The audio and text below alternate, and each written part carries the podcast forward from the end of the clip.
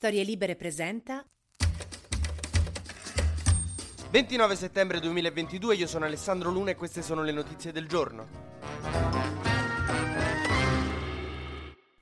Ieri a Montecitorio c'è stato l'incontro tra il leader della Lega Matteo Salvini e la leader di Fratelli d'Italia Giorgia Meloni, incontro dal quale i cronisti hanno affermato di aver visto uscire Salvini con la faccia di un bambino che ha detto alla mamma ho fame e a cui è stato risposto mangiati un frutto. Come è andato questo incontro si può immaginare, Salvini le avrà chiesto il Ministero dell'Interno e Meloni gli avrà detto se cor- comune accordo di tutti quanti si potrebbe provare, ma la vedo molto dura. La cosa più divertente a mio avviso è che nel Toto Ministri che gira Salvini potrebbe ambire al massimo, da quello che sembra, al Ministero dell'Agricoltura, cioè che dirgli di andare a zappare era meno umiliante.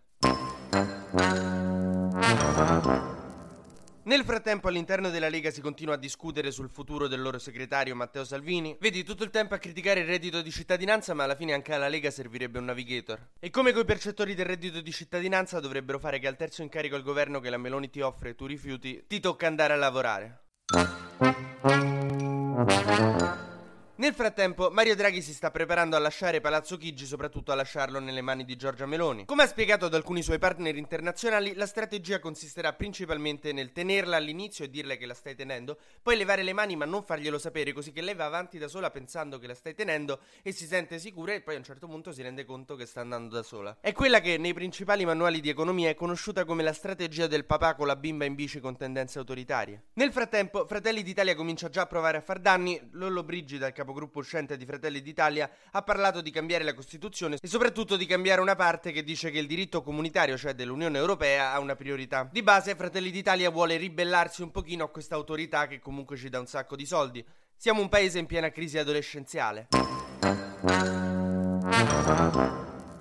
Nel frattempo, ieri il ministro dell'interno ha fatto un casino tremendo, tanto che ho pensato, ah, quindi gliel'ha dato a Salvini. Praticamente si sono sbagliati con il conteggio dei voti e quindi alcuni che erano entrati non sono entrati, altri che erano entrati alla fine gli hanno detto no, scusate, non siete entrati. Caterina Cerroni del PD era stata eletta e invece ieri le hanno detto no, ci siamo sbagliati, non sei stata eletta, quindi ha dovuto disdire un sacco di bottiglie di champagne.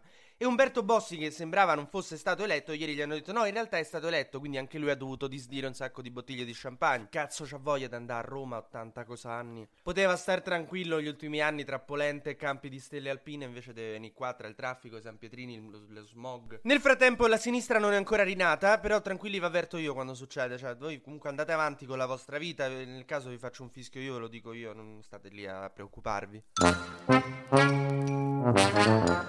Nel frattempo è giallo sul Nord Stream, il gasdotto che è stato sabotato negli ultimi giorni, sono quattro i buchi, non tre. E sembra che l'infrastruttura sarà inutilizzabile se non verrà riparata a breve. Unione Europea e Stati Uniti puntano il dito contro Putin dicono che è stato lui. Il sospetto è che Putin l'abbia potuto fare per fermare le forniture senza pagare le penali. Questo è il suo interesse, l'interesse che avrebbe avuto. In realtà anche gli Stati Uniti un interesse ce l'avrebbero avuto, cioè di sicuro non piangono perché Nord Stream è stata uh, bucata. Insomma, io mi sento di riproporre le parole che mia madre spesso ha dovuto usare, cioè non mi interessa che è stato, finitela.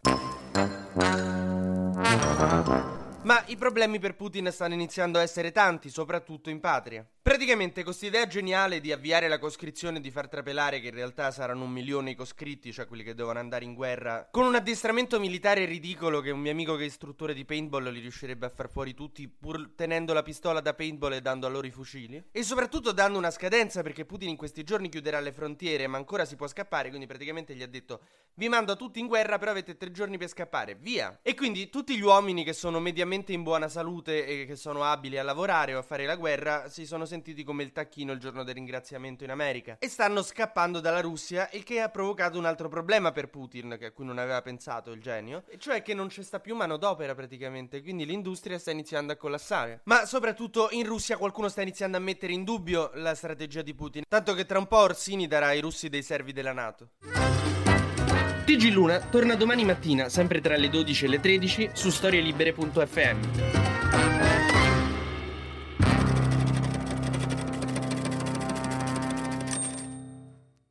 Una produzione storielibere.fm di Gianandrea Cerone e Rossana De Michele. Coordinamento editoriale Guido Guenci.